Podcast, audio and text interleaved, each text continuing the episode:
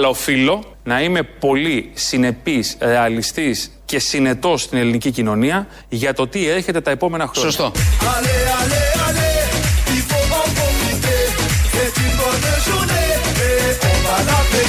Για το τι έρχεται τα επόμενα χρόνια. Σωστό. Είναι ο κύριος Χρήστος Σταϊκούρας, υπουργός οικονομικών της χώρας. Βγήκε το Σαββατοκύριακο στον Γιώργο Αυτιά. Και εδώ, επειδή θέλει να είναι σοβαρός, ναι, ok, okay, ε, μας προειδοποιεί για το τι ακριβώς έρχεται τα επόμενα χρόνια. Πάνω που είχαμε πάρει την ανάσα, πάνω που ξεκινάει η ανάπτυξη, πάνω που τελειώσαμε με τα μνημόνια, το πρώτο, το δεύτερο, το τρίτο. Κανένα από αυτά δεν θα ερχόταν, αλλά ήρθαν και τα τρία. Ενώ δεν έχει φύγει καμία από τις διατάξεις των μνημονίων. Παρόλο αυτό το πολύ ωραίο κλίμα, παρά το ότι έχουμε μπει σε εποχή ανόδου οικονομικής, βγαίνει ο Σταϊκούρα, ο αρμόδιος υπουργός, και λέει ότι κάτι έρχεται τα επόμενα χρόνια. Έχουμε αποδείξει ότι πρώτα απ' όλα είναι και πάνω απ' όλα η κοινωνία, Έτσι, ιδιαίτερα μπράβο. τα χαμηλότερα εισοδηματικά στρώματα και η μεσαία τάξη. Αλλά οφείλω να είμαι πολύ συνεπής, ρεαλιστής και συνετός στην ελληνική κοινωνία για το τι έρχεται τα επόμενα χρόνια. Σωστό.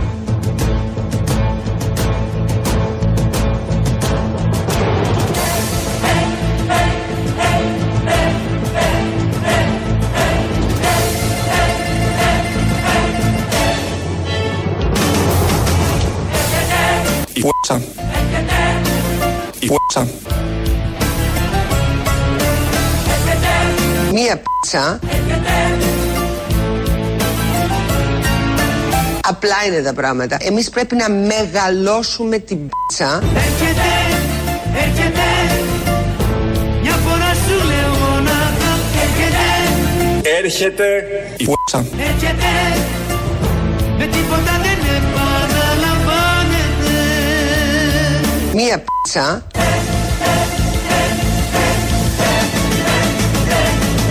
Πω πω, Y fuerza. Προχωρήσαμε λίγο τη σκέψη του κυρίου Σταϊκούρα. Αυτό ακριβώς θα έρθει. Νομίζω δεν υπάρχει Έλληνας από τα νεογνάστα με ευτήρια μέχρι τους ηλικιωμένους που δεν πιστεύει ότι θα έρθει. Όταν βγαίνει υπουργός και λέει πρέπει να προειδοποιήσω για αυτό που έρχεται, δεν θα είναι απλό μνημόνιο. Τα έχουμε περάσει αυτά, τα ξέρουμε. Θα είναι κάτι μεγαλύτερο γιατί τώρα είναι και η πανδημία. Δώσαμε και λεφτά από εδώ και από εκεί. Θα ακούσουμε λίγο αναλυτικά, θα μείνουμε λίγο στον κύριο Σταϊκούρα. Δεν έχει πάρει έκταση η συνέντευξή του, αυτά που είπε στον Γιώργο Αυτιά. Ε, θυμόσαστε πως είχαμε μπει στο πρώτο μνημόνιο, ποια ήταν η αφορμή. Είχαμε ένα πολύ μεγάλο τότε, υψηλό όπως το λέγανε, έλλειμμα. Επειδή δώσαμε πολλούς πόρους στην οικονομία, δώσαμε πολλούς πόρους για να χτίσουμε δίκτυα ασφαλείας πάνω από νοικοκυριά και επιχειρήσεις. Ναι. Πόσα, 43,3 δισεκατομμύρια ευρώ. 43,3 είναι σχεδόν το μισό ΑΕΠ, ε. Όχι, το όχι, 1 τέταρτο το, του ΑΕΠ. το 1 τέταρτο Ναι, συγγνώμη. είναι το τέταρτο υψηλότερο πακέτο παγκοσμίως. Αυτό είναι στο έλλειμμα μας πια. Στο χρέος Ακριβώς μας. το έλλειμμά μας, Ναι. που μετά μετακυλείται στο χρέος, ήταν το 2021 το δεύτερο με τρίτο πανευρωπαϊκά. Δηλαδή, Υψηλότερο. είπε, είπε η κυβέρνηση, προτιμώ όρθιους Έλληνες να επιζήσουν στην πανδημία, να μην έχω προβλήματα, παρά να προσκυνάω αριθμούς και λεφτά. Σωστά, αλλά όχι επί μακρόν. Όχι, μα- μάλιστα. Είχαμε το δεύτερο ή τρίτο υψηλότερο έλλειμμα στην Ευρώπη την προηγούμενη χρονιά. Κάπως έτσι είχαμε μπει στο πρώτο μνημόνιο. Κάντε τους ε, συνειρμούς, κάντε τους συνδυασμούς. Εμείς εδώ τους κάνουμε. Μακάρι να μην έρθει. Αλλά όπως είπε, έρχεται. Και όλοι ξέρουμε ότι έρχεται και με φόρα. Είχαμε το υψηλότερο έλλειμμα. Τι γίνεται με το χρέος; Τα στοιχεία προβληματισμού είναι τα εξής. Πρώτα απ' όλα, η Ελλάδα παραμένει μια χώρα με το υψηλότερο χρέος στην Ευρώπη.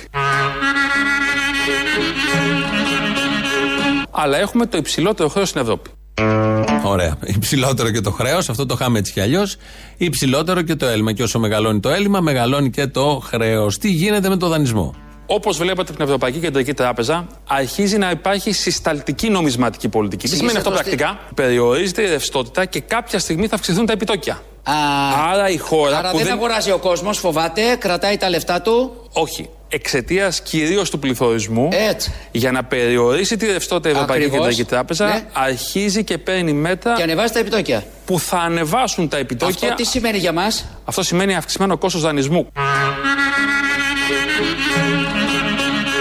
Για τη χώρα, Ναι. για τις επιχειρήσεις και τα νοικοκυριά. Πρωτότυπα πράγματα δηλαδή όλα αυτά. Ωραίο είναι ο αυτιά στα ενδιάμεσα, ο οποίος προσπαθεί να προλάβει τους Σταϊκούρα και λέει βλακίες, ό,τι να είναι. Και του λέει όχι, τον αδειάζει εκεί ο ΜΑ.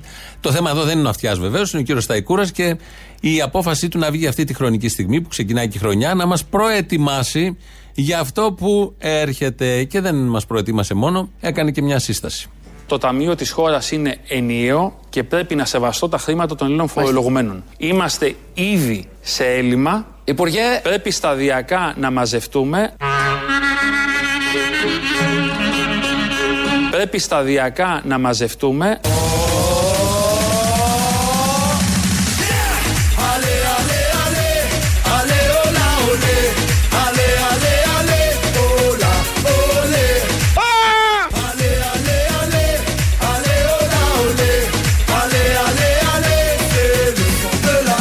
Έχει μειωθεί η αγοραστική αξία του καθενός μας στο ίμις. Δεν μας αφήνει τα ρεύματα, τα νερά. Είναι τόσο πολύ ακριβή η ζωή μας και τα έξοδά μας που δάζουμε τα παιδιά μας. Θέλουμε εμείς να ζήσουμε και δεν τανούν τα χρήματα. Δεν ψωνίζει κανένας. Δεν, δεν τους ενδιαφέρει να φάνε. Τους ενδιαφέρουμε μόνο να πληρώνουμε. Γι' αυτό και λέει έχουμε ανάπτυξη. Ποια ανάπτυξη αυτοί μόνο βλέπουν ανάπτυξη. Ποια ανάπτυξη δεν μπορώ να καταλάβω ποια είναι.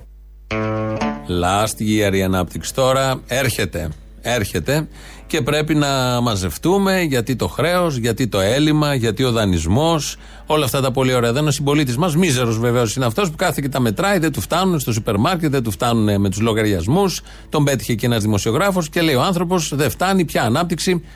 Ε, λέει αυτά που σκέφτονται όλοι όταν βγάλουμε στην άκρη την κοροϊδία και τις παπάντζες που λένε οι υπουργοί βουλευτές από τα κανάλια και από τα άλλα δημόσια βήματα. Ο συγκεκριμένος πολίτης ρωτήθηκε στη συνέχεια από τον δημοσιογράφο. Το μέτρα που λένε ότι στηρίζουν ε, για το ρεύμα και τη μείωση του ρεύματος στο Μας φυσικό έρχεται το αέριο. ρεύμα, ναι. Γράφει από έξω 220 καθαριστικό μείον 18 ευρώ. 220 μείον 18, 200. Δηλαδή έχω τα 200 και πολύ με τα 18.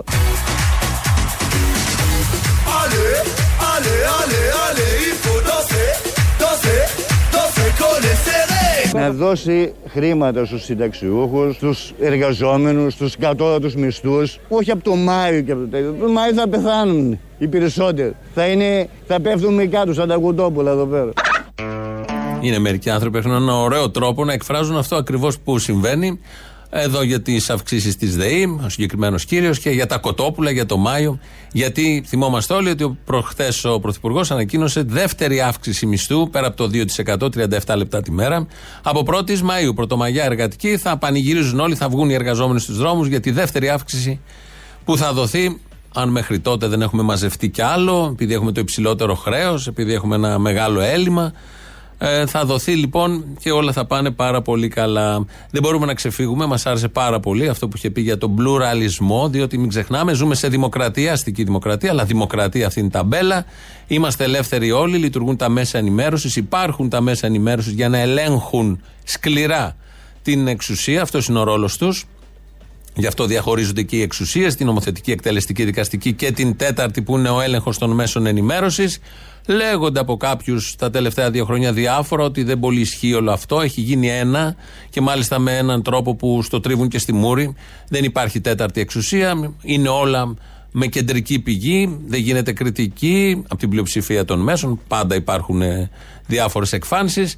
Έτσι λοιπόν μας άρεσε πολύ αυτό που είχε πει προχτές για τον πλουραλισμό. Και άμα με ρωτήσετε εάν έχουμε πλουραλισμό σήμερα στα μέσα μαζικής ε, ε, ε, ενημέρωσης, έχουμε μεγάλο πλουραλισμό στη χώρα. Όντως. Κάτσε να στο βγάλω, περίμενε. Έχουμε μεγάλο πλουραλισμό στη χώρα. Πώς τον βλέπεις; Λες σαν να μεγάλωσε. Όχι, είναι που έχεις καιρό να τον δεις. Πιο μικρό τον θυμάμαι. Όχι, είναι σταθερά 30 πόντους. Έχουμε μεγάλο πλουραλισμό στη χώρα. Αλήθεια.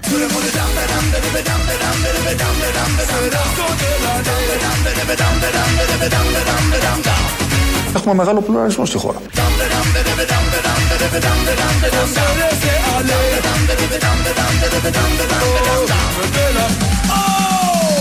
Έχουμε μεγάλο πλουραλισμό στη χώρα.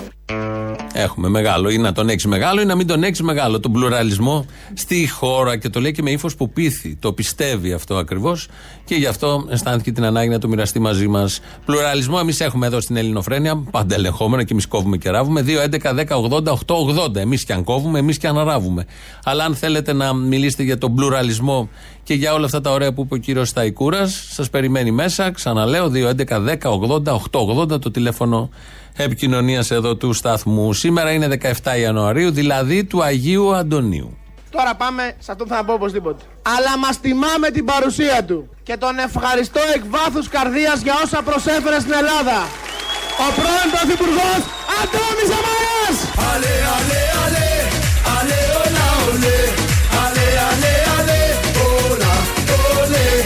Αντώνη μου, κύριε Αντώνη μου, και εγώ σε νόμιζα μαύρονε και σε φυλακό. Θα άσου Σε φυλακό. Θα άσου ρε κύριε. Αντώνη μου, σε φυλακό. Ale, ale, ale, ale, όλα, ολέ. Ale, ale, ale, c'est le son de l'année. Ο κύριος Τουρνάρα, ο οποίος θέλω να το πω, πάντα το λέω, τον θεωρώ το πιο πετυχημένο Υπουργό Οικονομικών των τελευταίων ετών. Και τον άνθρωπο ο οποίος όταν θα τελειώσει τη ζωή και θα έχει σωθεί με το καλό η Ελλάδα, θα έχει τουλάχιστον μια λεωφόρο στο όνομά του, γιατί μας κράτησε το ευρώ, που θα καταλήξει στην κεντρική πλατεία του Αντώνη Σαμαρά. Κάντε το λίγο εικόνα. Εγώ προτείνω να είναι το Σύνταγμα να μετονομαστεί σε πλατεία Αντώνη Σαμαρά και η Βασιλή Σοφίας όπως κατεβαίνει να είναι Στουρνάρα. Στουρνάρα και Σαμαρά αγωνία που γίνονται και τα επεισόδια εκεί πάντα.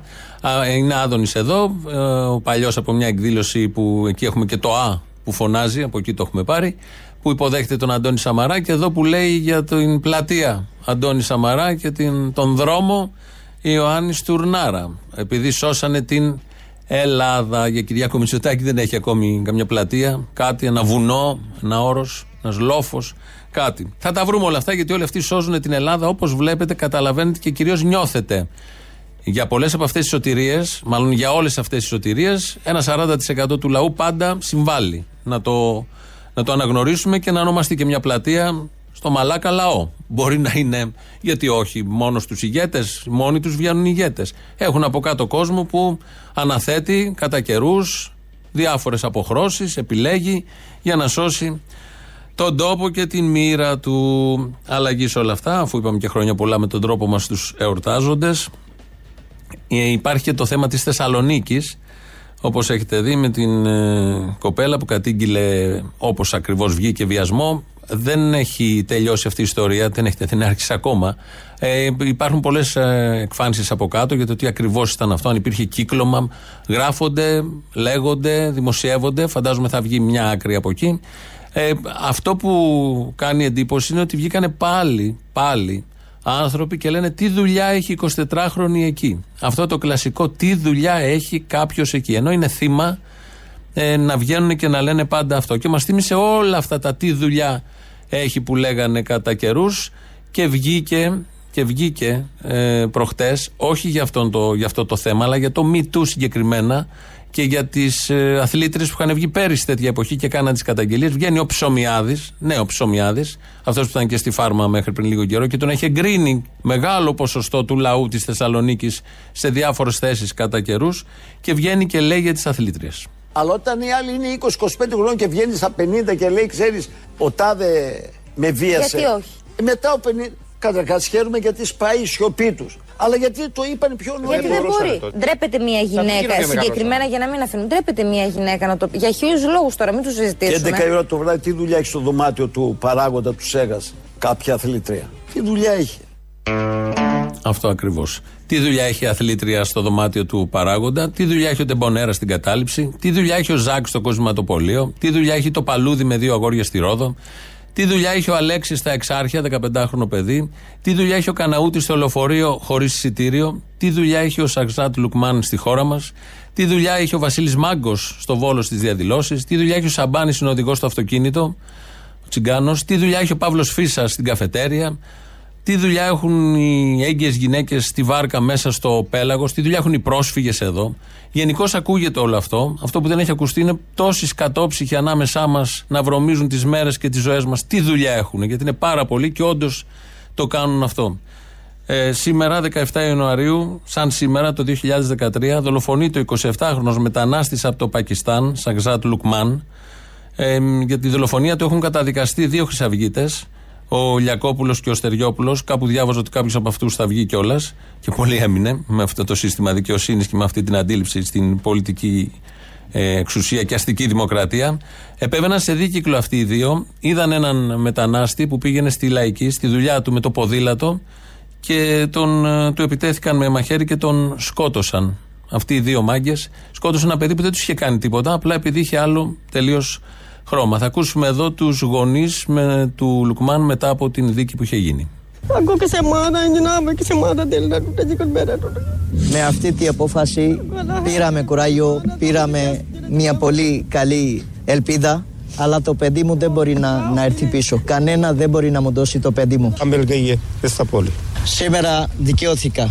Σήμερα αυτή την ελπίδα που έφερα από όταν ξεκίνησα χιλιάδες κιλόμετρα μακριά από Πακιστάν πίστευα θα έχω δικαιοσύνη και σήμερα έχω δικαιοσύνη και θέλω να ευχαριστήσω κάθε Έλληνας και ελληνική δικαιοσύνη που μας δικαιώσε.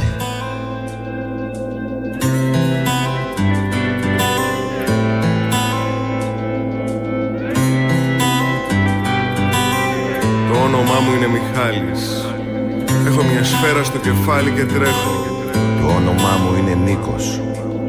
Από το 91 ακόμα αντέχω. Το όνομά μου είναι Κάρλος. Και έχω δυο ρόδες στο κορμί και μια σφαίρα. Το όνομά μου είναι Αλέξης. Είχα γενέθλια εκείνη τη μέρα. Το όνομά μου είναι Σαρζάτ. Και ακόμα δεν μπορώ να βρω την αιτία. Το όνομά μου είναι Μπερκίν. Περνάω ακόμα μέσα από την πλατεία. Το όνομά μου είναι Παύλος.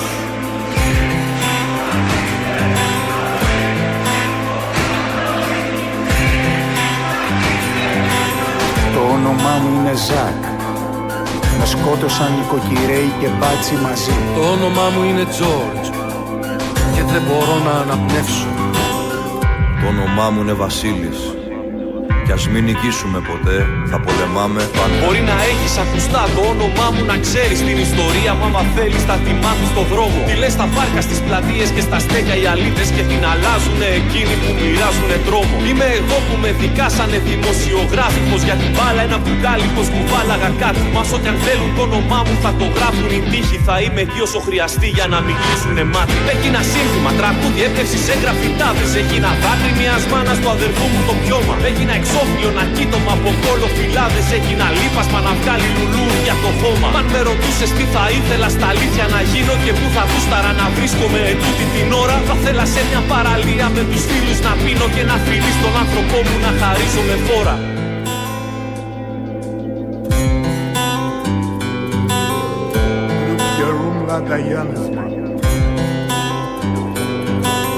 Το όνομά μου είναι το δικό σου. Όνομά μου είναι το δικό σου. Το όνομά μου είναι το δικό σου. Το όνομά μου είναι το δικό σου. Το όνομά μου είναι το δικό σου. Το όνομά μου είναι το δικό σου. Το όνομά μου είναι το δικό σου. Το όνομά μου είναι το δικό σου. Το όνομά μου είναι το δικό σου. Το όνομά μου είναι το δικό σου. Αυτός είναι και ο τίτλος του τραγουδιού. Σπύρος Γραμμένος το έχει φτιάξει. Περιγράφει όλα αυτά που λέγαμε και πριν. 2.11.10.80.880 ξανά το τηλέφωνο επικοινωνίας. Το mail του σταθμού, η διεύθυνση είναι radio.papaki.gr. Βλέπουμε τα μηνύματα που στέλνετε. Δημήτρης Κύρκος ρυθμίζει τον ήχο. ελληνοφρένια.net, το επίσημο site του ομίλου Ελληνοφρένια. Εκεί μας ακούτε τώρα live μετά ηχογραφημένους. Στο YouTube θα μας βρείτε στο Ελληνοφρένια Official. Από κάτω έχει και διάλογο να κάνετε και εγγραφή. Τα λέτε και μεταξύ σας όπως λέμε. Ε, το ακολουθεί πρώτο μέρος του λαού. Μας πάει στις πρώτες διαφημίσεις. Δεν μπορώ να σταματήσω αυτή τη γυναίκα μου. Γελάει με τα χάλια μας. Τι πράγματα είναι αυτά. Δεν μπορείς να τη σταματήσεις. Όχι, δεν μπορώ να τη σταματήσω. Αμέσως στην Ελλάδα θα την είχες φάει λάχανο. Είναι της μόδας εδώ η γυναικοκτονία. Ναι, ναι, ε, όχι, όχι, μακριά από μένα. Όχι ότι έξω δεν γίνονται, απλά λέω φέτος εμείς το έχουμε κάνει. Ναι, ε, πρωταθλητές και σε αυτό είμαστε πρώτοι που λέει το, το σπαστικό το φασιστάκι. Σήμερα είμαστε πρώτοι. Πού να το πάμε. Υπερπρώτη δεν γίνεται. Το φασιστάκι έχω να πω ότι εδώ στη Δανία μέσω της φορολογίας είναι ελεύθερα τα PCR. Να του πεις του μαλάκα που είναι και πιο φθηνός. Έχουμε φτηνές τιμές και στα Rapid και στα PCR. Ε, το- Βάλτε ε, το- ένα πίνακα στην Ευρωπαϊκή Ένωση να τα δείτε. Εγώ τα βλέπω κάθε μέρα. Είμαστε χαμηλότερα από όλους. Είναι φθηνός μαλάκα. Στη Δανία μπορεί να είναι μια εξαίρεση, δεν είναι ο κανόνας όπως είπε. Μα δεν συνταγογραφείται σε καμία χώρα της Ευρώπης. Για την Αυστρία έχω ακούσει ότι. Μπορεί ενδεχομένως, αλλά δεν είναι ο κανόνας. Ε, δεν ήξερε και ο δημοσιογράφος, τώρα που να ξέρει κι αυτός. Πρέπει να κάνεις ρεπορτάζ, όχι δημόσιες σχέσεις. Αλλά πού να δεν ήξερε, δεν έτυχε. Τα τολμαδάκια του τα είπε, δεν τα είπε. Ε, τα μάθαμε πια. Ντολμαδάκια. Ποιο αποστολή. Γεια σου, μανάρι. Λοιπόν, πήρα να σου πω, επειδή έχει μια πορεία ο Θήμιος, ε, πήρα να σου πω τα ονόματα των ανθρώπων που έχουν πάρει Νόμπελ και ε, μιλούν για την αναποτελεσματικότητα των εμβολίων. Θα ακούσεις; Όπα, λέγε τα Νόμπελ. Πετράκος.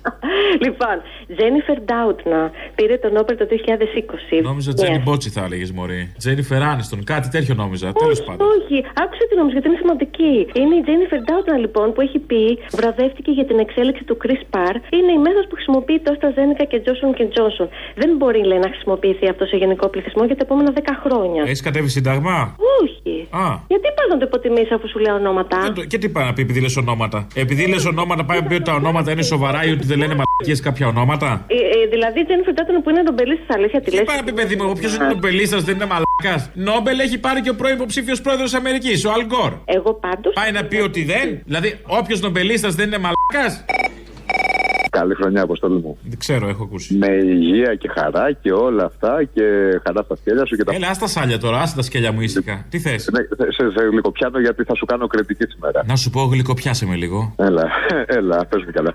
Λοιπόν, πρώτα, αυτοκριτική δική μου. Γιατί πρώτο τηλεφώνημα πέρυσι του είχα κάνει μια πρόβλεψη και είχα πει ότι προβλέπω ότι το 2021 θα έχουμε στην κυβέρνηση Τσίπρα με Μητσοτάκη. Αλλά δεν περίμενα ότι αυτοί δεν θα συγκυβερνούν, αλλά θα συγκυβερνούν και θα έχουν ψηφίσει το 80% των νομοσχεδίων παρέα. Ε, ναι, αλλά επισήμως δεν είναι. Επισήμως είναι αντίθετης τη πολιτικής. Ναι, ναι, δεν το είχα δει το σχέδιο αυτό να Α, δεν το έρχεται, έχεις παιδί δει. μου, δεν το είχα δει. να Ε, έρχεται. Χαϊβάνι ήταν και τότε. Ναι, μαλακία, έκανα μαλακία. Δεν πειράζει, όλοι κάνουν. Κάνω την αυτοκριτική μου και θα βελτιωθώ. Το Ναι, τέλος. Αφού έκανες αυτοκριτική, τέλος. Να. Κριτική σε σένα λοιπόν τώρα. Δεν μ' αρέσει αυτό. Θα την κάνω, ναι, δεν μπορώ. Εντάξει. Έπεσες και εσύ στη λούμπα και έφτιαξες τυχάκι για να φωνάξεις δυνατά. Δικό σας. συνάδελφοι. Δικό σας, συνάδελφοι. Ναι, δικό σας συνάδελφοι. Απλά αυτό προέρχεται κυρίως από κάποιους οι οποίοι έχουν ψηφίσει το 80% των νομοσχεδίων μαζί με το Μητσοτάκη και το μόνο που κάνουν και λένε είναι το δικό σας συνάδελφοι. Μισό λεπτάκι. Ο Χρήστος ο Δάντης, ο συνάδελφος το ξεκίνησε. Ξέρουμε την πολιτική προέλευση του Χρήστου του Δάντη; Ε, όχι. Α, Θα σε καταπιώ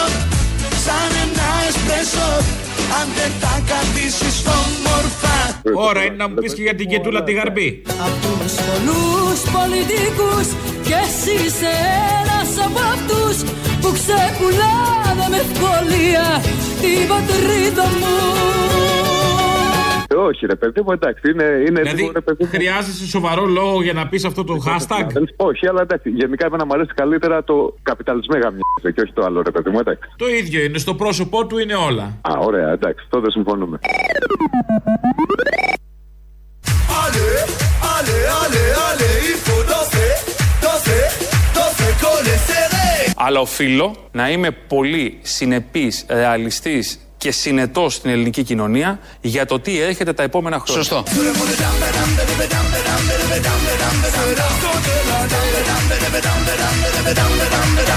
Έρχεται η Πρωθυπουργός. Και ο Υπουργός, ο κύριος Στάι Κούρας, για το τι ακριβώς έρχεται. Βλέπω εδώ κάτι μηνύματα ακροατών. Διονύσης στέλνει πριν που έλεγα εγώ το, με βάση και το τραγούδι του Σπύρου Γραμμένου, το όνομά μου είναι. Και λέει: Το όνομά μου είναι επίσης Αγγελική Παπαθανασοπούλου, 32 ετών, έγκυος 4 μηνών. Επαμεινώντας Τσάκαλης, 36 ετών. Και Παρασκευή Ζούλια, 35 ετών. Είναι η νεκρή της Μαρφίν. Ε, και λέει: Όταν με κεφαλαίο, όταν θα πείτε και αυτά τα ονόματα, θα σας ψηφίσουμε. Προσωπικώς δεν θέλω να ψηφίσεις εμένα με τίποτα. Νομίζω, δεν ξέρω τι θα ψηφίσεις και αν έχεις μάθει με αυτόν τον τρόπο να ψηφίζεις, με κάποιο αντάλλαγμα και μάλιστα ανταλλάσσοντας νεκρούς, ιστορίες τραυματικές για αυτόν τον τόπο. Κατά καιρούς έχουμε αναφερθεί στην ε, Μαρφίν, αν θες να πεις αυτό το πράγμα. Ε, το θέμα το γενικότερο είναι ότι κάποιοι ψηφίζουν με σκέψη. Και με επεξεργασία. Γιατί μέσα στο κεφάλι υπάρχει ένας, ένα όργανο πολύ σημαντικό. Ακόμη και η επιστήμη δεν έχει καταφέρει να διεισδύσει ακριβώς πώς λειτουργεί. Εγκέφαλος λέγεται. Και κάποιοι κάνουν σκέψεις. Και μετά από αυτή τη σκέψη, συνδυαστικές σκέψεις, ιστορικές αναδρομές, καταλήγουν να ψηφίσουν κάτι. Και δεν το διεκδικούν με βάση το τι θα πει κάποιος στον αέρα ενός ραδιοφώνου, τι σκέφτεται, πώς ετεροπροσδιορίζεται. Σύνθετα δηλαδή θέματα και πολύ μεγάλα. Και λέει ένας άλλος εδώ ακροατής, καταδικάζω λέει τη δολοφονία του Πακιστανού μετανάστη απερίφραστα. Θα ήθελα όμως να μου πείτε, θέλετε ανοιχτά σύνορα. Πιστεύετε ότι και οι μη δικαιούμενοι πολιτικού ασύλου πρέπει να απελάβνονται, Βασίλης; Ε, πρέπει, είναι μια μεγάλη συζήτηση. Επίσης, τεράστια θέματα τώρα και τα δύο μηνύματα. Πρέπει να ε, μην φεύγουν από τις πατρίδες τους οι άνθρωποι, να ζουν εκεί. Αυτό είναι το πρώτο. Αν όλη η ανθρωπότητα το είχε ως επιλογή πρώτη, ενώ και οι ηγεσίες, ε, θα έμεναν οι άνθρωποι εκεί. Δεν υπήρχε λόγος να φύγει από τη χώρα του αν περνούσε καλά, αν ένιωθε αξιοπρεπής, αν είχε τα ανθρώπινα δικαιώματα και να φύγει από εκεί να περπατήσει χιλιάδες χιλιόμετρα σε βουνά, να μπει σε σκάφος θάλασσας που δεν έχει δει και ποτέ θάλασσα για να πάει να βρει στο άγνωστο και σε μια επίσης φτωχή χώρα όπως είναι η Ελλάδα, να πάει να βρει τη μοίρα του που δεν θέλει να μείνει στην Ελλάδα, θέλει να πάει κάπου άλλο. Αλλά λόγω Ευρωπαϊκής Ένωσης στηβάζονται όλοι αυτοί εδώ. Αυτό θέλω. Να μην φεύγουν οι άνθρωποι από τις πατρίδες τους, να μην γίνεται πόλεμος, να μην τα συμφέροντα καθορίζουν τις ζωές, να μην βομβαρδίζουν πάνω από τα κεφάλια τους. Αυτό είναι το σημαντικό. Εφόσον γίνονται αυτά, θα φύγουν άνθρωποι και θα έρθουν εδώ και θα πάνε παραπέρα, ενώ δεν θέλουν να είναι εδώ, ενώ ίσως να μην θέλουν να είναι ούτε και παραπέρα και δεν πρόκειται να σταματήσει όλο αυτό. Τη ρίζα πάντα ψάχνουμε του προβλήματος, την ουσία του προβλήματος. Έτσι να μάθουμε να σκεφτόμαστε με το μυαλό που υποτίθεται έχουμε στο κεφάλι μας. Και στην απάντηση του προηγούμενου μηνύματος, αυτά τα περιπτώσεις που ανέφερα εγώ, τι δουλειά είχε ο Τάδε εκεί, είναι ε, μια άποψη που υπάρχει διάχυτη κυρίως στα social media, αλλά και όπως ακούσαμε από τον Ψωμιάδη στα μέσα ενημέρωσης και το έχουν πολλοί άνθρωποι αυτό. Θυμάμαι τις πρώτες χρονιές μετά τον Γρηγορόπουλο μας πέραν τηλέφωνο και λέγανε Τι δουλειά έχει ο 15χρονο στα Εξάρχεια εκείνο το βράδυ.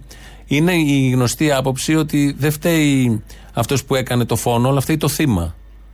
Όπως είπε ο Ψωμιάδης, τη δουλειά είχε η αθλήτρια 11 η ώρα το βράδυ στο δωμάτιο κάποιου. Λες και άλλη δουλειά δεν είχε να κάνει η αθλήτρια.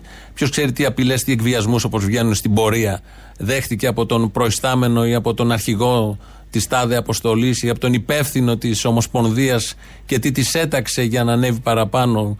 Όλα αυτά παραγνωρίζονται από όλους αυτούς. Φταίει το θύμα ή όπως το κλασικό που λέγανε και παλιότερα, φταίει η κοπέλα που φορούσε μήνυ επειδή τη βίασε αυτός που την βίασε είχε τη δύναμη, είχε την διάθεση, την τάση, δεν ξέρω εγώ τι άλλο, να κάνει αυτό που έκανε. Σε αυτό απαντούσαμε.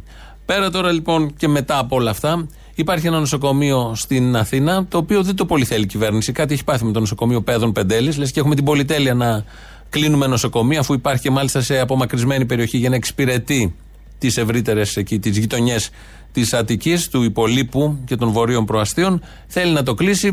Προχθές έστειλε και αστυνομία. Έγινε μια συγκέντρωση των γιατρών απ' έξω και είχε στείλει και κλούβες. Κλούβες και αστυνομικοί να είναι έξω από το νοσοκομείο. Το είδαμε και αυτό, γιατί βλέπουμε την αστυνομία, την έχουμε συνηθίσει στο πλαίσιο του νόμου και της τάξης να είναι παντού. Αλλά έξω και από νοσοκομείο, να μην αφήνει τους γιατρούς να, να πάνε ή να μην αφήνει τους ανθρώπους να μπουν. Το ζήσαμε λοιπόν και αυτό. Και εκεί στη συγκέντρωση που έγινε ήταν και μια εργαζόμενη άλλου νοσοκομείου, του Πέδων κάτω από το Αγία Σοφία, που τους μίλησε. Το προηγούμενο διάστημα εργαζόμουν και εγώ εδώ στο Πέδο Πεντέλης.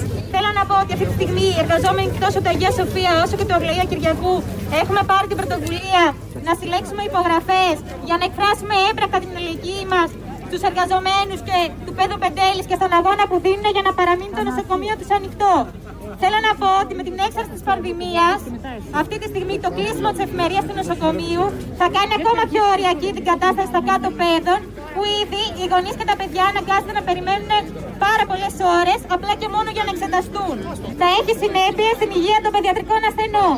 Την ίδια ώρα που οι γονείς θα βρίσκουν την πόρτα του νοσοκομείου εδώ κλειστή, πολλοί από αυτούς θα απευθυνθούν στα ιδιωτικά νοσοκομεία που όλο αυτό το διάστημα της πανδημίας έχουν θησαυρίσει για να μπορέσουν τα παιδιά τους να εξεταστούν και να μην περιμένουν ώρες ολόκληρες στα νοσοκομεία στο Γουδί. Είναι η κυρία Ηρώ Αποστολοπούλου που τους μίλησε προχθές και δείχνει μαζί με τους αστυνομικούς δίπλα όλο αυτό το τραγελαφικό που συνέβη. Συνεχίζει ο ακροατής. Λέει και γιατί φίλοι μου τους κρατούν εδώ με το ζόρι τους μετανάστες. Για να μην πάνε στην ε, Γερμανία, για να μην πάνε στις άλλες χώρες της Ευρώπης. Έχουν βρει την αποθήκη που αυτό είναι επιβαρυντικό και για τους κατοίκους των δικών μας νησιών, γιατί δεν είναι ευχάριστο να μένει σε ένα νησί ακριτικό, υποτίθεται, με τα προβλήματα που έχει αυτή η χώρα και με τους ακρίτες και να σου έχουν φορτώσει και ανθρώπους που δεν έχουν στον ήλιο μοίρα, που είναι κλεισμένοι σε ένα στρατόπεδο, που είναι λογικό να δημιουργούνται διάφορες αντιδράσεις μέσα σε, σε, σε, μικρό χώρο, με αψημαχίες, με καυγάδες όπως θυμόμαστε και σκοτωμούς ακόμη τα προηγούμενα χρόνια, χωρίς συνθήκες ε, κανονικής διαβίωσης παρά τα όσα γίνονται τώρα. Όλο αυτό δεν είναι καθόλου ευχάριστο και για τη χώρα μας και για αυτούς τους ανθρώπους που έρχονται εκεί και για τους κατοίκους των δικών μας νησιών. Όλα αυτά όμως γίνονται διότι οι ίδιοι που δεν τους αφήνουν να πάνε παραπέρα είναι οι ίδιοι που φταίνε για αυτούς τους πρόσφυγες. Γιατί όλες αυτές οι χώρες, οι μεγάλες της Ευρώπης, έχουν ανάμειξη σε όλα αυτά τα μέτωπα που έχουν οδηγήσει ανθρώπους να φύγουν από τον τόπο τους και να έρθουν εδώ. Βλέπεις μόνο το πρώτο επίπεδο του γεγονότος που συμβαίνει. Γιατί ήρθε ο πρόσφυγας μέσα με τη βάρκα και γιατί έμεινε στη Μυτιλίνη. Ναι, είναι ένα επίπεδο, αλλά δες και τα υπόλοιπα. Κάνε τις συνδυαστικές σκέψεις που πρέπει να κάνει ένας νοήμων άνθρωπος, ένας άνθρωπος αξιοπρεπής, με σεβασμό στην ιδέα του ανθρώπου και ίσως καταλάβεις κάτι περισσότερο και ίσως διεκδικήσουμε όλοι μαζί, αν γίνουμε πολύ, ριζική λύση του προβλήματος που δεν είναι προφανώς να μην είναι εδώ, δεν είναι να ε, μην πάνε παραπέρα, είναι να μην φεύγουν από εκεί που πρέπει. Να δοθούν κίνητρα να ξαναπάνε να ζήσουν εκεί στον τόπο τους και κάποια ποσοστά πληθυσμού προφανώς θα μετακινηθούν. Είναι σαν να λες, γιατί φύγαν 400.000 νέοι στα χρόνια του μνημονίου από την Ελλάδα. Τα καλύτερα μυαλά. Γιατί εδώ δεν μπορούσαν να ζήσουν καθόλου. Δεν υπήρχαν όροι. Δεν θα ζούσαν με τους γονείς. Δεν είχαν να πληρωθούν. Δες στο συνολικό ακριβώς τι γίνεται.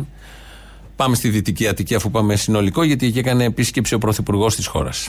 Να πω κιόλας ότι έχουμε την τύχη ως Νέα Δημοκρατία να έχουμε ε, τρεις εξαιρετικούς ε, βουλευτές, ε, εμπειρότερους και, και νεότερους. Το ε, Θανάση, το Γιώργο, το Βαγγέλη με κρατάνε πάντα ε, πολύ ενήμερο για τα ζητήματα της Δυτικής Αττικής. Εξαλλού, εγώ εξακολουθώ να είμαι ε, βουλευτής Δυτικής Αθήνας. Επομένως είμαστε ουσιαστικά ε, όμορες, ε, όμορες ε, περιφέρειες. Το ενδιαφέρον μου για τα δυτικά νομίζω είναι, ε, είναι, είναι δεδομένο και το έχουμε ε, αποδείξει ε, στην πράξη.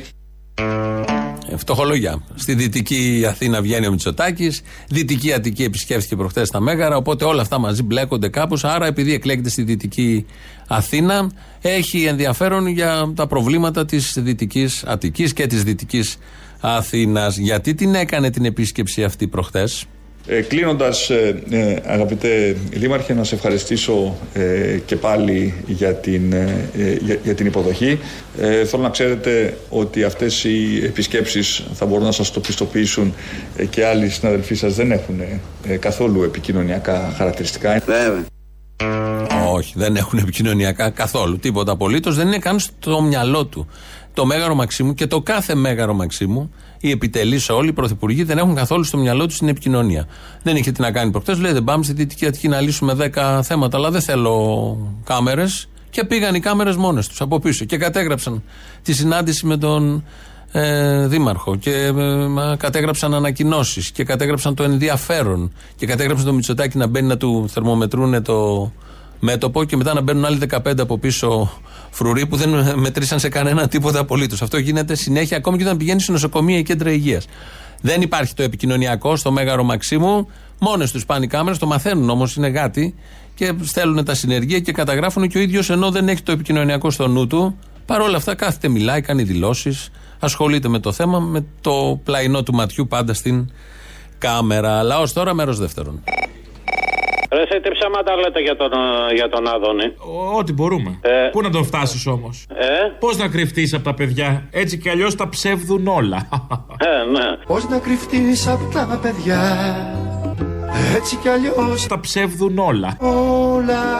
Να σου πω, ε, είχα πάει σούπερ μάρκετ. Ε, στο σούπερ μάρκετ που διαφημίζει ο Άδωνης που το αγοράζουν κάτι φαντ ή σε κάποιο άλλο; Πετυχαίνω τον Άδωνη εκεί πέρα. Έβγαλε selfie. Την τελευταία φορά που πήγα στο σούπερ μάρκετ το προηγούμενο Σάββατο πρέπει να βγάλανε 7 selfie. Τι selfie να μου, δε. Ε, μην είσαι τίποτα μαλάκας μίζερος τώρα. Εκεί που είσαι στις μουστάρδες, τσαπ, βγάζεις και μια με τον Άδωνη από πίσω. Και αυτό κανονικά δεν ήθελα να στο πω, αλλά επειδή επιμένεις θα στο πω. Και λέω, κάτσε να, να, να δω. Θα, και τον παίρνω φίλε από πίσω, ε. Όπα! πίσω, από πίσω. Outing. Πήρα από πίσω. Ναι. Λέω να, να δω τι ψωνίζει. Και σου άρεσε, ήταν πρώτη φορά; Ε, εντάξει, στην αρχή είναι λίγο ξέρεις περίεργα, αλλά εντάξει, το συνηθίζει να μου. Μην μείνουμε στην αρχή όμως, δεν έχει νόημα. Και για πες. Ε, άκου να δεις και ψώνισα τα πάντα. Ψώνισα τα πάντα για σένα, ναι, Μανδάμ, και τώρα σε σου είπε σου εκλώ την Νοτραντάμ.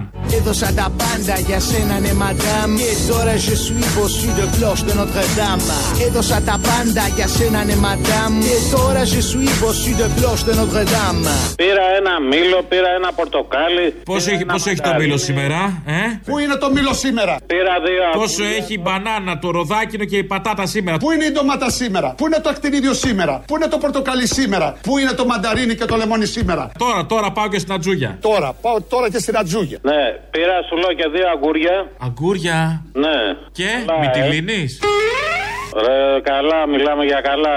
Α, καλά αγκούρια, όχι τίποτα αυτά τα μικρά τα κρίτη. Το, όχι, μεγάλα. Μπανάνες είναι, αλλά σε μπερδεύω. Το, το ένα το έφαγα, το άλλο το βάλα στην κατάψυξη για τις εκλογές. Το αγκούρι στην κατάψυξη έχει νερά, παιδί μου, δεν θα ξεπαγώνει μετά. Για τις εκλογές, για να γλιστράει και Το αγκούρι που συντήρησα τώρα δεν ξεπαγώνει, δικό σας. Μπάτσι γουρούνια δολοφόνη. Ναι. Μητσοτάκι, ξέρεις εσύ. ναι. Να σου πω και.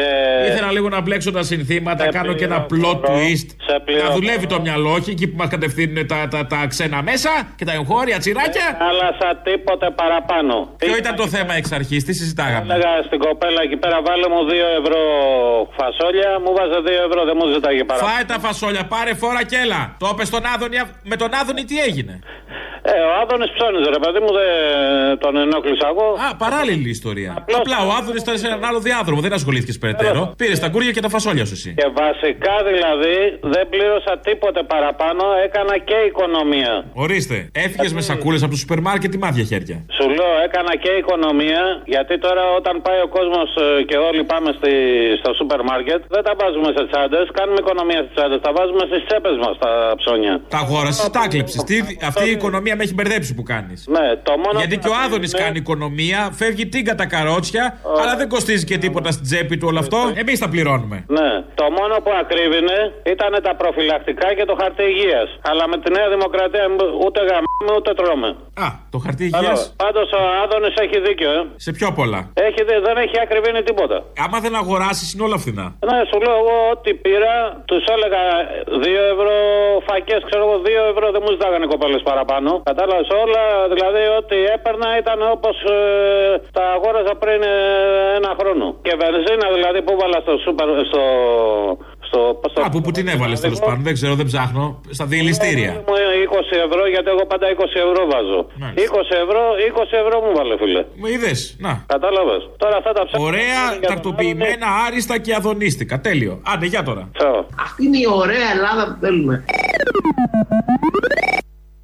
Allez, allez, allez, allez, Και άμα ρωτήσετε εάν έχουμε πλουραλισμό σήμερα στα μέσα μαζικής ε, ε, ε, ενημέρωσης, έχουμε μεγάλο πλουραλισμό στη χώρα. Όντως, κάτσε να στο βγάλω, περίμενε.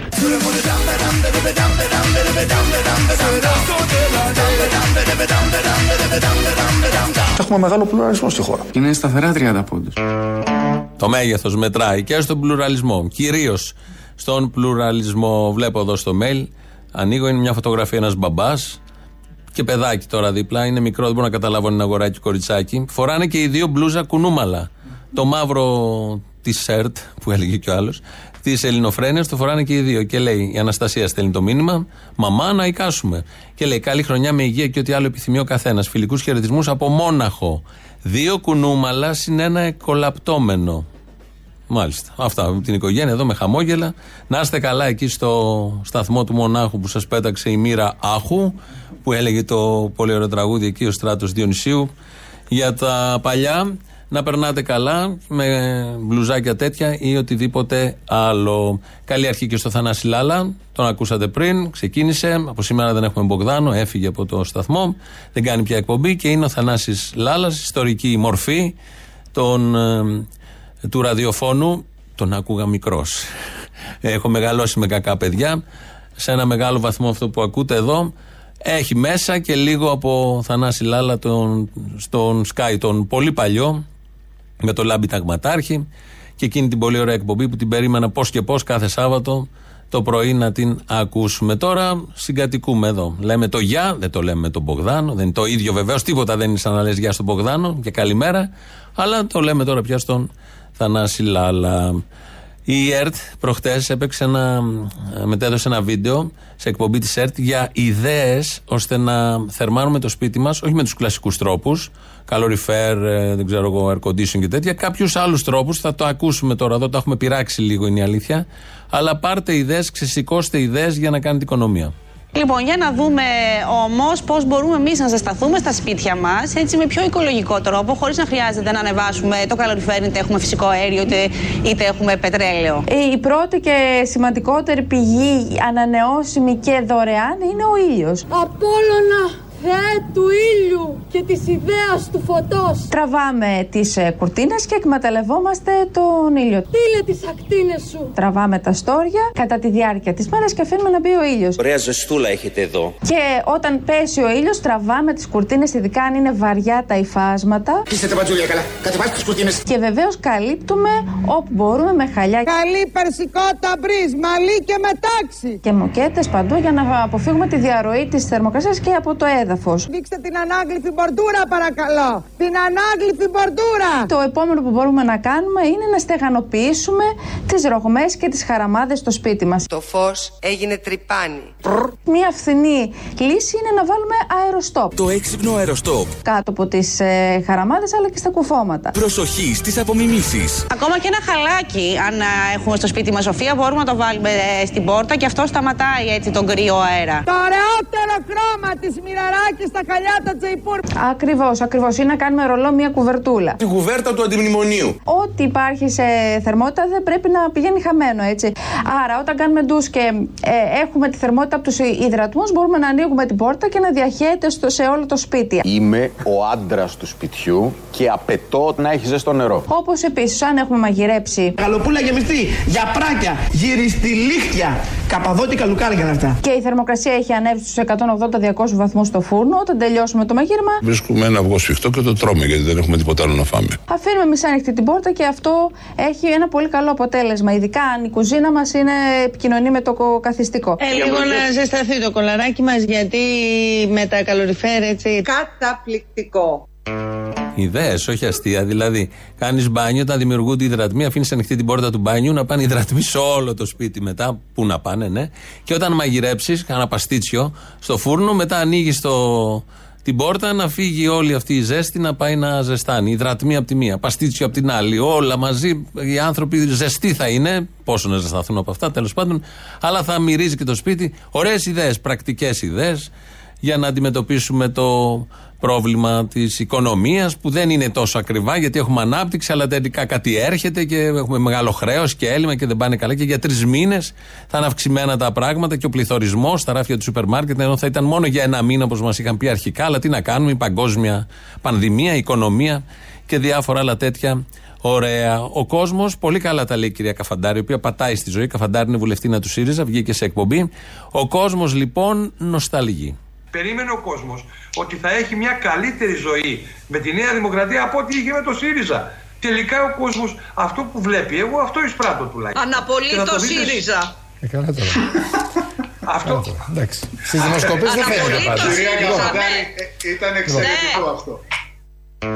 Πώς τα έχουν καταφέρει οι βουλευτές του ΣΥΡΙΖΑ όταν μιλάνε να γελάει το υπόλοιπο πάνελ. Και δεν το κάνει μόνο από εμπάθεια ή από πολιτικό δόλο. Αυτά που λένε ε, δημιουργούν, προκαλούν ένα αμυδίαμα. Την έχουμε χάσει την κυρία Καφαντάρη, την είχαμε πελάτησα παλιά, αλλά τώρα δεν πολύ μιλάνε, δεν πολύ βγαίνουν. Βεβαίως τότε ήταν να υπερασπιστούν τα ανυπεράσπιστα, αλλά τώρα έχουν άλλα θέματα. Πολύ ωραίο αυτό που είπα. Όντως, αν κάτι αναπολύει ο κόσμος, είναι αυτό ακριβώς. Τον ΣΥΡΙΖΑ. Μόλις βγεις και περπατήσεις και συζητήσεις, αυτό σου λένε όλοι. Επί ΣΥΡΙΖΑ περνούσαμε καλύτερα. Ο αγαπημένος μας Μητροπολίτης κάτω από την Κύπρο ε, πιάνει ένα πολύ λεπτό θέμα. Πάντως αυτή η χρονιά που εισήλθαμε για πολλούς από εμά θα καθορίσει ο Κύριος της ζωής και του θανάτου εάν τα χρόνια μας θα είναι λίγα ή πολλά. Τόσο καθοριστική είναι αυτή η χρονιά για την ζωή την βιολογική ως επίσης και για το βιολογικό μας θάνατο που όπως είπε ο Χριστός δεν διαρκεί πολύ, μη φοβόμαστε, δύο δευτερόλεπτα. Το αισιόδοξο μήνυμα της μέρας. Ο θάνατος, μη φοβόσαστε, το έχει πει ο Χριστός. Φαντάζομαι σε επιστολές που έχει ο Βελόπουλος. Δεν διαρκεί πολύ, είναι μόνο δύο δευτερόλεπτα. Μετά τα έχεις ξεχάσει. Αυτά τα δύο δευτερόλεπτα δεν θυμάσαι απολύτως τίποτα, άρα είσαι ευτυχισμένος. Τελείας σε αυτά. Η είδηση, μια από τις ειδήσεις της μέρας είναι ο θάνατος του Αλέκου Φασιανού. Ε, Εμβληματικός ζωγράφος. Άμα δεις ένα έργο του, καταλαβαίνεις αμέσως ότι είναι του Φασιανού. Εμείς εδώ, επειδή είμαστε και κολλημένοι από όλα όσα θα μπορούσαμε να πούμε για τον Φασιανό, διαλέξαμε αυτό το απόσπασμα από διήγηση του ίδιου. Εξαιτία της πείνας που υπήρχε στην Αθήνα, πήγαμε στο χωριό της μητέρας του. Και θυμάμαι μια στιγμή που είχε έρθει ο Άρης Βελουχιώτας μαζί με τους δικούς του αντάρτες και τον είδα έτσι με πέτσινο σακάκι, γελιοφόρος και σκούφος στο κεφάλι και μετά ανέβηκε σε ένα μπαλκόνι, στο μπαλκόνι της πλατείας της Περχιάδος για να μιλήσει ο Άρης Βελουχιώτας. Όλοι τον φοβόντουσαν γιατί είχε μια φήμη δίκαιο ανθρώπου, δηλαδή δεν χάριζε κάστανα και δεν μιλούσε κανείς. Οπότε περνάει ένας γάιδαρος έτσι από κάτω, είχε μαζευτεί κόσμος και αρχίζει να ογκανίζει έτσι. Και τότε γέλασε ο ίδιος ο Άρης Βελουχιώτης και μετά γέλασε και ο κόσμος και έτσι έσπασε ο πάγος και ακούσανε με ησυχία αυτά που έλεγε. Το δίκοχο του Αντάρτη. Θα μπορούμε να φανταστούμε ότι είναι και ένας Έλληνας πολεμιστής του 21 σιγά σιγά καθώς βγαίνει. Ή ένας ληστής των ωραίων. Από αυτούς που ζωγράφιζε ο Χριστίδης και ο Θεόφιλα. Δεν με νοιάζει σε ποια εποχή βρίσκονται. Θέλω να βρίσκονται στην εποχή της καρδιάς μου. Ο αντάρτης της παιδικής μου ηλικίας. Η φωνή του Αλέκου Φασιανού, ο αντάρτης της παιδικής μου ηλικίας. Κάπως έτσι φτάνουμε στο τέλος. Τρίτο μέρος του λαού μα πάει στο μαγκαζίνο. Τα υπόλοιπα θα τα πούμε αύριο. Γεια σας. Έλα, Αποστόλα, ρε. Έλα. Λοιπόν, πρώτον που μου είπες την προηγούμενη φορά αν τα ξέρω όλα, τι να κάνω, ρε Αποστόλη, αφού για όλα δικαιώνομαι όταν τα έλεγα εγώ για την Ουκρανία, όταν τα έλεγα εγώ για τη Γεωργία, όταν έλεγα εγώ για τους ΚΑΠΕ, τη Ράγιο Βαγεκάνο, τους υπεραστικούς και τον Καντονά, δεν τους ήξερε κανείς. Τώρα όλοι μου μοστράρανε τις δηλώσεις του Καντονά. Τον είδες, φανταστικός ο Ερικό πάλι, ε. ε τ- τώρα ξέχασα τι να σου πω, ρε, που- Λοιπόν, καλά, ε, θα σου πάρω σε λίγο γιατί το ξέχασα. Παρακαλώ. Παρακαλώ. Μίλανε καθήκη. Δεν μιλάς μωρικότα, ε. Τι ενδιαφέρον θα είχε τώρα ο, πώς το λένε, ο Πογιόπουλο συνέντευξη με τον Κουτσούπα ή ο Παξεβάνη συνέντευξη με τον Τζίπρα. Καμία. Λοιπόν, δεν θα ακούς τη γνώμη του ταξιτζή για τον Αντένα και τον κύριο Μητσοτάκη; Πολύ. Ο Όμοιο, ο Νόμιο και η Κοπριά στα Λάχανα. Ο Αντένα και η Νέα Δημοκρατία μαζί χρωστάνε 500 εκατομμύρια. Αυτή είναι η ματιά του ταξιτζή, την οποία δεν τη βλέπει κανένας. Ε, εντάξει τώρα, είναι και η πανεπιστημιακή γνώση, η άποψη των ε, ακαδημαϊκών, το καταλαβαίνω. Όταν πέθανε ο προηγούμενος πρόεδρος. Όταν έκλασε ο Νίτσε να δεις τι έγινε. Λοιπόν, όταν πέθανε ο προηγούμενος πρόεδρος, ο Χατζη Νικολάου, μόνος που δεν είπα, μας είπε ότι είναι και εθνικός ήρωας. Να σου πω κάτι, θες να σου πω τη γνώμη μου για το παιδόν Πεντέλης; Ναι, τι; Λοιπόν, το παιδόν Πεντέλης θέλει να το κάνει βουλευτικό κέντρο να το κλείσουν. Ξέρεις γιατί; Γιατί; Διότι στο Μαρούσι, άμα θες λέω και τα ονόματα, είναι τρία ιδιωτικά μεγάλα νοσοκομεία παιδών. Τρία ιδιωτικά μεγάλα νοσοκομεία παιδών. Πώς θες να τα πω, δεν τα ξέρεις; Όχι, τα ξέρω. Έλα, ρε, το θυμήθηκα. Λέμε Μητσοτάκη γαμιέσαι και γαμιέσαι Μητσοτάκη, σωστά. Και δεν συμφωνώ, είναι και λάθος. Λοιπόν, εγώ αυτό που πρέπει να καταλάβω είναι κάτι. Αν δεν πάμε να ψηφίσουμε, πώς θα αποφύγουμε το Μητσοτάκη; Δηλαδή, μου τις πάει όταν παιδιά αναρχικοί γράφουν τι ψηφίσατε, ρε μαλάκε. Εμείς δεν το ψηφίσαμε. Ε, μισό λεπτάκι, μισό λεπτάκι. Σιριζέοι το γράφουν, όχι αναρχικοί. Μπράβο, είσαι πολύ ωραίος. Έλα, να πω όλοι αυτό εκεί ήθελα να καταλήξω. Λοιπόν, αυτό ακριβώς θέλω να πω. Δηλαδή, αν τυχόν ε, κάνουμε αποχή, α, ε, γιατί εννοείται ότι δεν θα ψηφίσουμε ΣΥΡΙΖΑ, γιατί εννοείται ότι το Μητσοτάκη τον έφερε ο ΣΥΡΙΖΑ. Γιατί αν ο ΣΥΡΙΖΑ δεν είχε κάνει πλησιριασμούς πρώτης κατοικίας, κόψιμο μισών και συντάξεων. Θα είχαμε ακόμα ΣΥΡΙΖΑ, θα βασίλευε. Να, τα αριστερά θα είχαμε. Ναι, σε- ναι, ναι. Όρσε. Για μένα, ναι.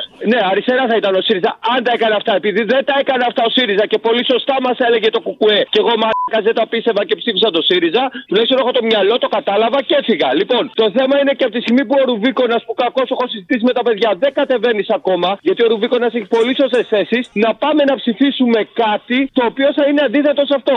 Α ψηφίσετε Κουκουέ, ψηφίστε κάτι άλλο. Βαρουφάκι να πούμε. Ποιον; Βελόπουλο. Αυτές έχουν, αυτοί έχουν Έλα ρε, αντίθετε έλα ρε, απόψει. είπα, είπαμε αρι- αριστερά αντιφασιστικά. Αρι... Και ούτε την ανταρσία, ούτε κόμματα έτσι τα οποία έχουν βρωμιέ και διασυνδέσεις με το σύστημα. Όπα. Ακόμα και το, και το βαρουφάκι, που δεν τον πάω σαν βαρουφάκι ιδιαίτερα, επειδή έχει τον κλέον το γείτονά σου και άλλους πέντε, αν κάποιος δεν μπορεί Ναι. να ψηφίσει κουκουέ, ας ψηφίσει το βαρουφάκι προκειμένου να πετάξει την ψήφο του. Είναι αυτό που λέγαμε τρεις στον Κλέωνα. Ε, κλέ, στον Κλέωνα φίλε τίποτα. Τον Κλέωνα είναι θεός, τον ξέρω από τα γυρίσματα πόσο καλό παιδί είναι και έχει και αψο... Τέλο. Πάντα. Άμα Άμα το ξέρεις από τα γυρίσματα, τέλος. Άρα καλός Ναι, ναι. πολιτικός. Λοιπόν, εντάξει, όσο εσείς έχει. Λοιπόν, και να σου πω και το τελευταίο, μια και μίλησα λίγο για Ρουβίκονα και να μιλήσουμε και για λίγο μητού και όλα αυτά. Όταν οι άντρες, οι μπρουτάλοι ματσό του Ρουβίκονα πηγαίνανε και κάνανε επιθέσεις σε σπίτια βιαστών ε, και αυτά, κάποιες γυναίκες της φιλελεύθερης φασιστικής δεξιάς τους κατηγορούσαν και λέγανε με ποιο δικαίωμα; Τι είναι ο Ρουβίκονας, είναι δικαιοσύνη ο Ρουβίκονας; Λοιπόν, αυτό για όλες τις μαλακισμένες γυναίκες, οι οποίες δεν βλέπουν ποιος έχει δίκιο και ποιος έχει άδικο και κρίνουν με ρατσιστικά κριτήρια άντρας ίσον βιαστής, γυναίκα ίσον αλληλεγγύη. Όλα. Όλα. Βέβαια, το σκέφτηκα πολύ να σου Θέλω να τα ξέρω όλα. Όλα. Θέλω να τα ξέρω όλα. Όλα. Όχι επειδή με κουτσομπόλα. Δεν το κάνω από κακό. Θέλω να έχω υλικό. Κι ας μου τρώει η περιέργεια της όλα. Ισπανικό είναι το τραγούδι τελικά, το κατάλαβα. Εγώ νομίζω ότι θα με έβριζες πάλι επειδή σου μιλάω Ισπανικά. Ήχο δε πούτα. Αλλά και το χαίρετε τη Εσπέρα έχει παλιώσει λίγο. Δεν ξέρω τώρα, διχάστηκα. Όχι, πάμε στα γαμιόλικια κατευθείαν. Δεν τρέπεσαι. Με ντροπή το λέω. Όλα. Θέλω να τα ξέρω όλα. Δεν με νοιάζει αυτή η φρατζόλα.